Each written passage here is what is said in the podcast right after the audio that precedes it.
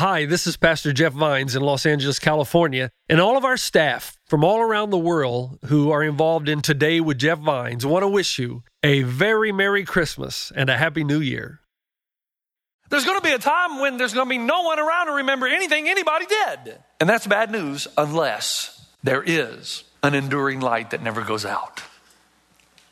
You ever notice chapter one of the book of Genesis says, Let there be light, but the sun is not created until after that. So light comes, but the sun's not yet made. You ever notice that?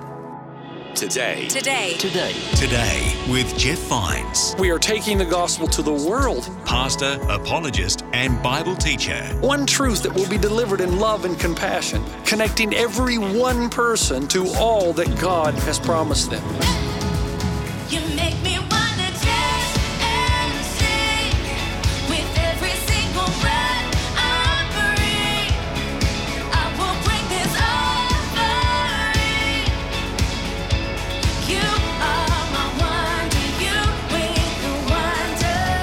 Today. Today. Today. Today with Jeff Vines. Welcome to Today with Jeff Vines. My name is Bill. Thanks so much for joining me.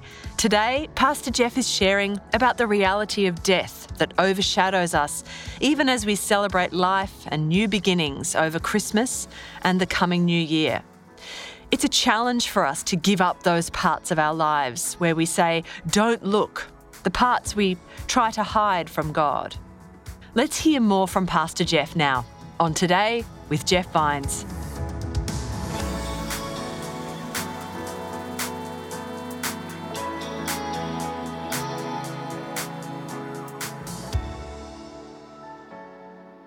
Uh, I, I love Christmas, and I've made no bones about that. I, I, I love Christmas. Now, what I want you to do, uh, I want you to turn to Isaiah chapter 9 because I want to take you to one of the most powerful Christmas passages in the Old Testament, probably in the entire Bible. And as you do that, Isaiah 9, we're going to get to that. Uh, my favorite part, if I were to ask you what your favorite part of Christmas is, if you're a little boy or a little girl, you're probably going to say presents. But for me, over time, uh, one of my favorite things about Christmas are Christmas lights. I love lights. And the broader the better. Any of you been up to Upland yet and gone on that, uh, what is it, San Antonio Heights, where you park your car and you walk up the street and different families in different uh, homes give you hot chocolate or little cookies or whatever, and there's light, Christmas lights everywhere. Have you done that? Raise your hand if you have. Don't be shy. Yeah, some of you have done that. You need to do this cool thing. Lights everywhere. Beautiful, beautiful lights everywhere. And I like lights, and I like the big lights. I say this every Christmas. Not these little lights that you have in Walmart, you know, these little string lights. When I was growing up, man, you had those big honking lights, you know, the ones that'll burn your house down if you leave them on. And they're, you know, they're about that big and they're blue and green and orange and yellow. And at times in my, ho- my house growing up, I would uh, lay down on the floor and put my head right by the watering trough, kind of the Christmas tree, because my dad always demanded we have a live tree. And so I'd put my head down and I'd just look up through the tree. You know, I saw Christmas vacation. There were no squirrels. And so I'm, I'm looking up and the lights and the glistening, I just loved that. I just love lights. I love different colored lights. My mom would take me for walks in the snow, and I would uh, look up, and the snow's coming down in our little small town, Elizabethton, Tennessee, and the, the glistening lights that the snow would make as it passed through the lampposts is beautiful. I've always liked lights. I like Christmas lights. On the other side, I, I never have really liked darkness that much. You say, well, who does? Well, I don't like dark things. From a very young age, uh, a good example last week, I was playing golf with a friend, and uh, he said, Look, Pastor Jeff, and a, and a hawk came down, swooped down, and, and, got a squirrel. Now, I know that's life, and I know it's the whole thing about uh, the, the feeding system and uh, ecosystem, but it's still, I just don't like, I, I, turned away. I don't, I don't like to see a, a, little squirrel get eaten by a hawk. It's not something I enjoy looking at. I've never been somebody to like something that was dark. Even as a kid, when, when, when my friends would get in fights, you know, and you'd have the guys on one side and the other guy, and they're, they're egging them on, trying to get them to punch each other. I, I, was never that kind of guy. I was always kind of standing in the background, kind of, kind of sad. There was a sadness in me, a, a darkness that people were fighting each other.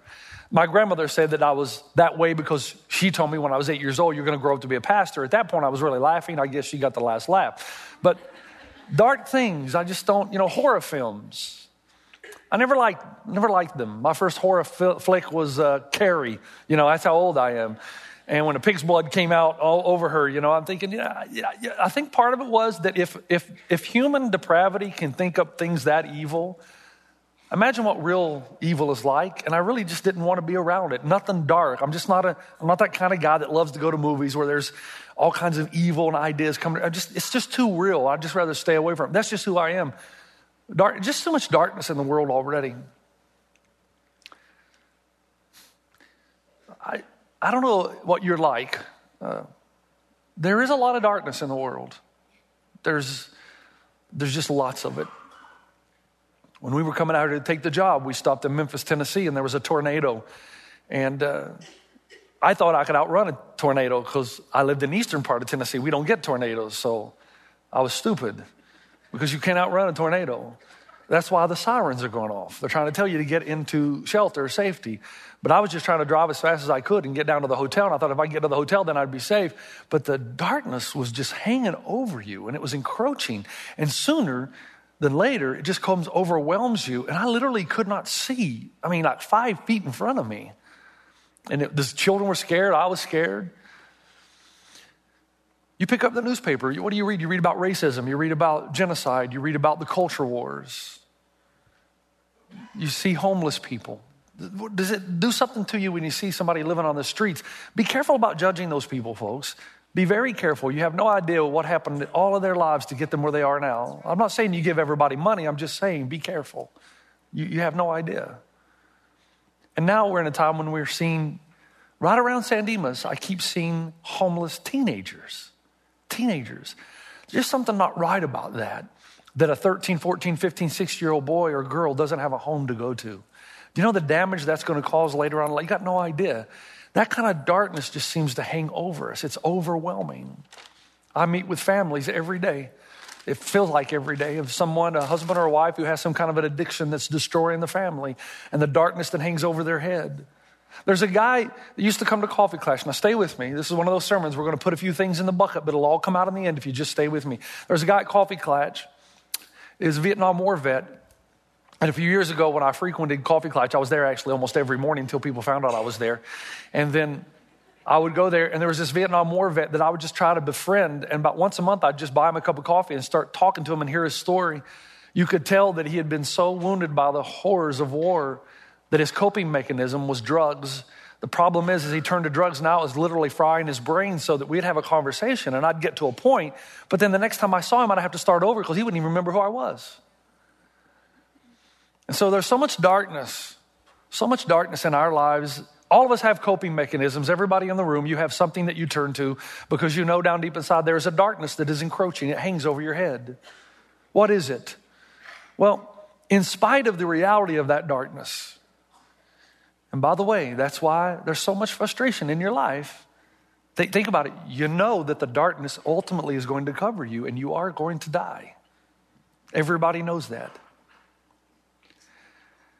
Christmas is the story that darkness will not win.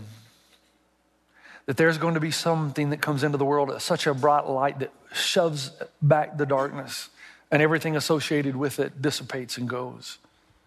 And so in verse 2 of Isaiah chapter 9, look at me now. We're going to do some teaching here. The people walking in darkness have seen a great light. On those living in the land of deep darkness, a light has dawned. Now, the word deep darkness is a compound word, it means the death shadow.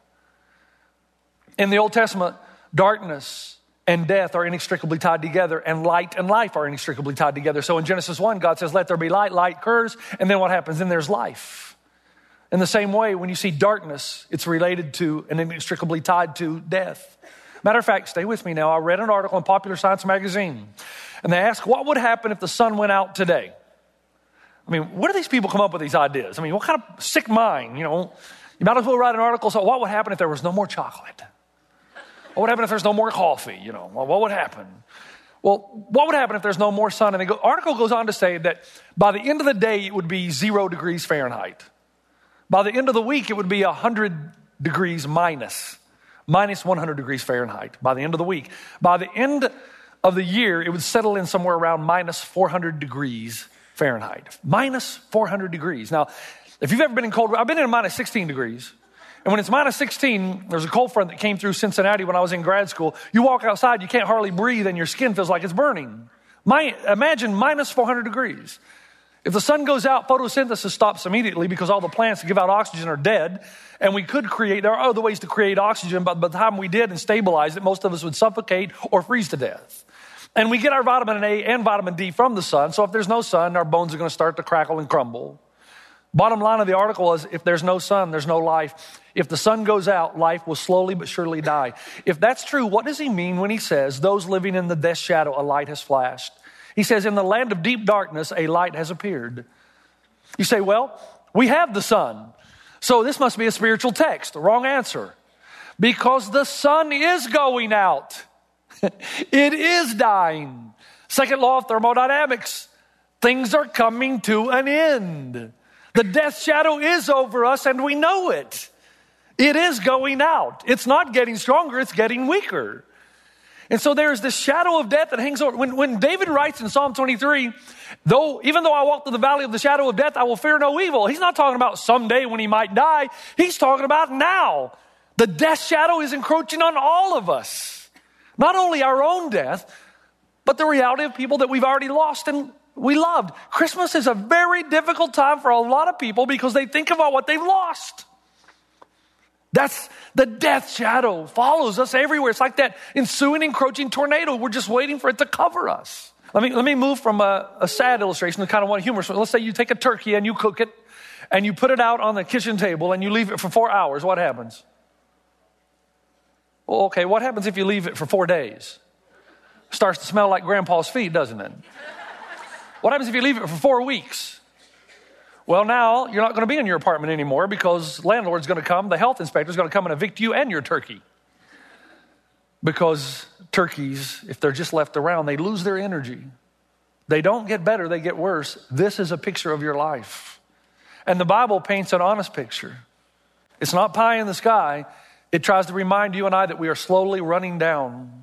The sun is going down. It is losing energy. It is going out. And the light of your life is going out.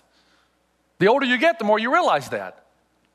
When I was younger, I could just go out and run 10 or 15 miles. Literally, I could just go out, not at a fast pace, but if I wanted to go for a long run, I just put my headphones on and away. Now I try to do three or four. By the end of it, I'm almost dead because the light is going out. I told you that life is like four stages. Santa Claus tells us what those four stages are, remember? Stage one, you believe in Santa Claus. Stage two, you don't believe in Santa Claus. Stage three, you are Santa Claus. Stage four, you look like Santa Claus, right?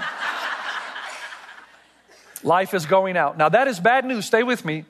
Somebody might say, well, you know, okay, you, I, I know the light is going out. I know the sun is going out. I know things aren't getting better, they're getting worse. I realize that, but I'm going to make the world a better place for those who come after me. And my question is, but how long will people come after you?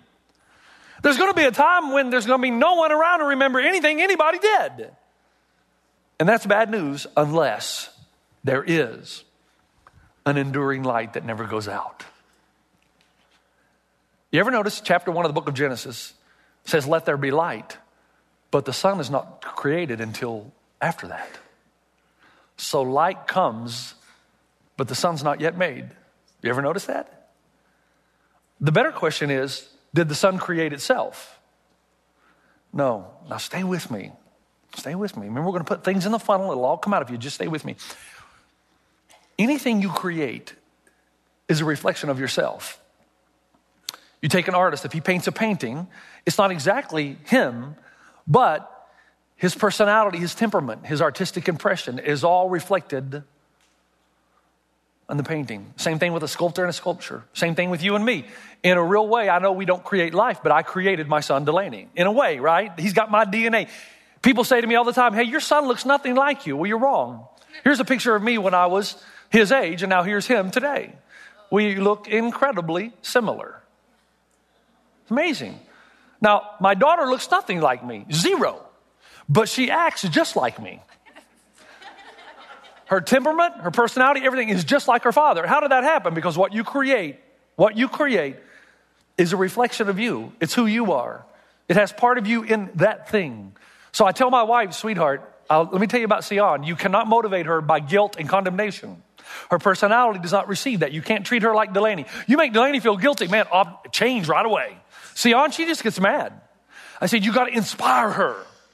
So if you want to get her to clean up a room, you can't come in and say, look at this room, looks like a pigsty tornado went through it. That's just going to make her mad. You got to inspire her. You got to say, Sion, imagine a clean room. where everything is in place and your friends come over and you can play in your room and you can find things. Imagine. You got to inspire her. I'm the same way. You condemn me, I'll run away. But if you inspire me to a higher level of living and thinking, uh, that's what that's exactly what Je- Jesus said. What? I did not come to condemn the world. He said, if I be lifted up, I will draw all men unto me. I'm going to inspire people with a suffering servant attitude rather than overpower them with authority. It's amazing.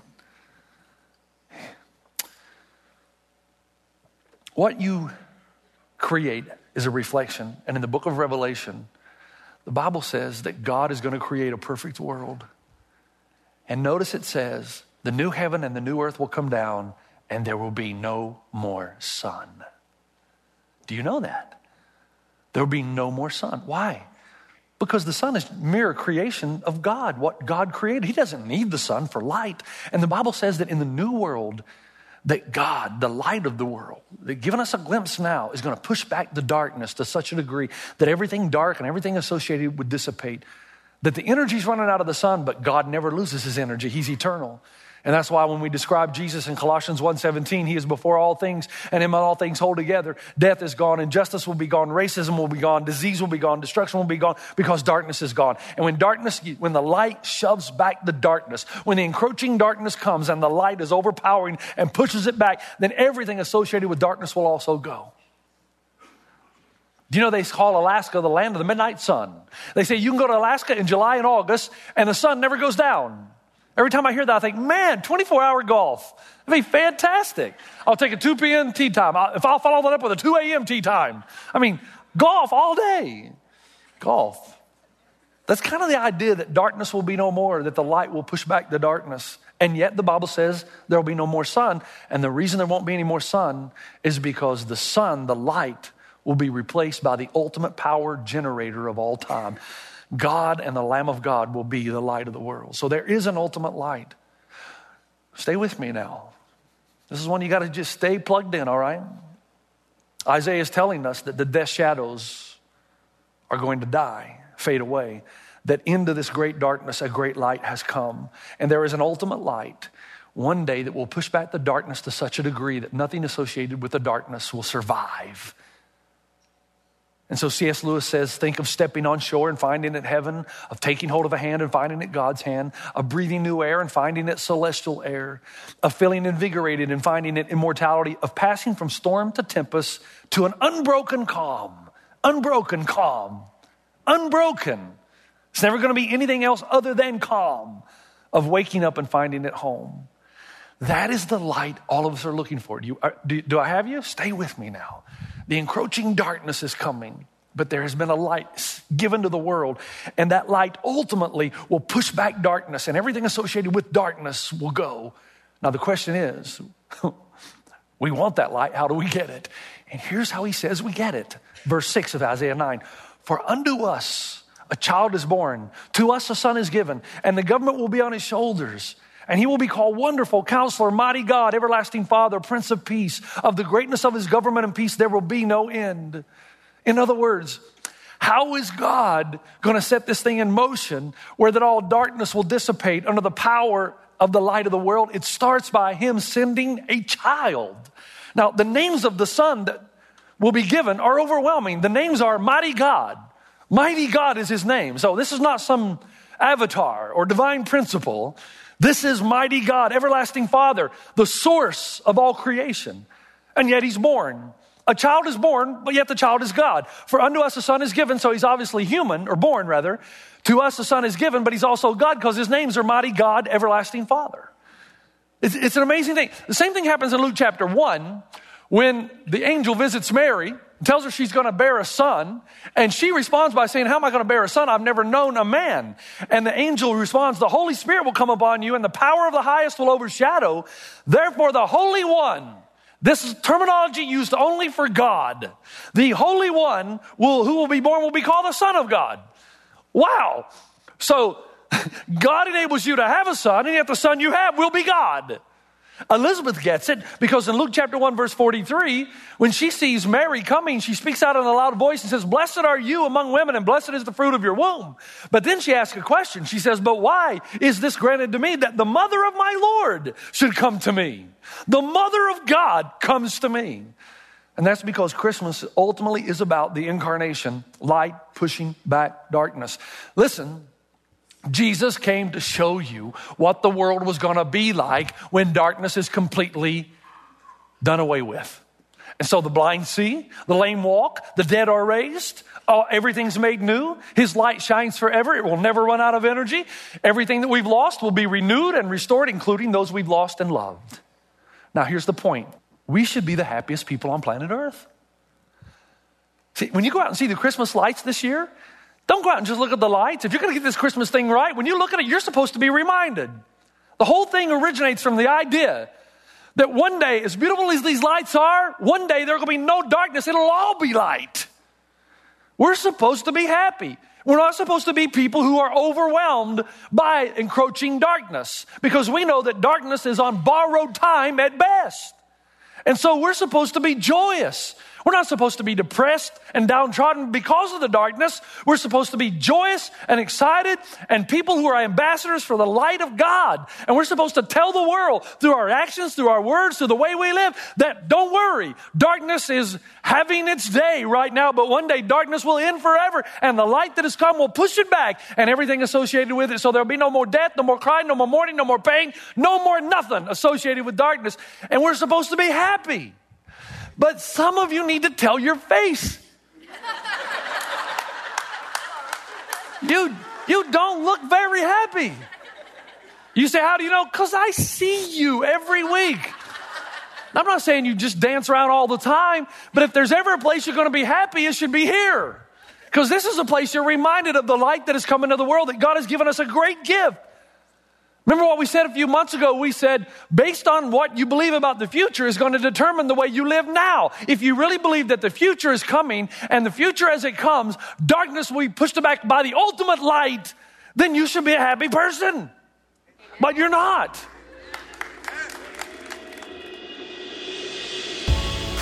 You've been listening to Today with Jeff Vines. Thanks for joining us. Next time, we'll bring you the rest of this message from Pastor Jeff. It's an uncanny thing that people who recognize that Jesus is the light of the world and realizes that our task is to show people that this encroaching darkness is temporary, that he who calmed the storm will one day calm the storms forever, and there'll never be any more darkness, is the same one that wants to come into you and light up the darkness in your life and to expose your weaknesses. You can listen to more messages like this. Just search for Today with Jeff Vines wherever you get your podcasts.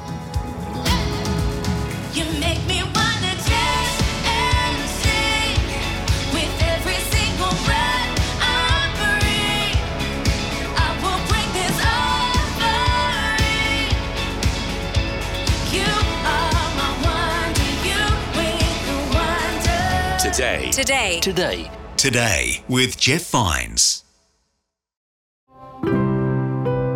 This is Pastor Jeff Vines from Los Angeles, California, and I want to wish you a very Merry Christmas. I hope for you personally this year, the wonder of Christmas is restored and you begin to see, perhaps even for the first time, the beauty of a God who would send his only Son into this world, the incarnation, to do for you what you could not do for yourself, so that those of us who've been far from God can forever draw near. God bless you.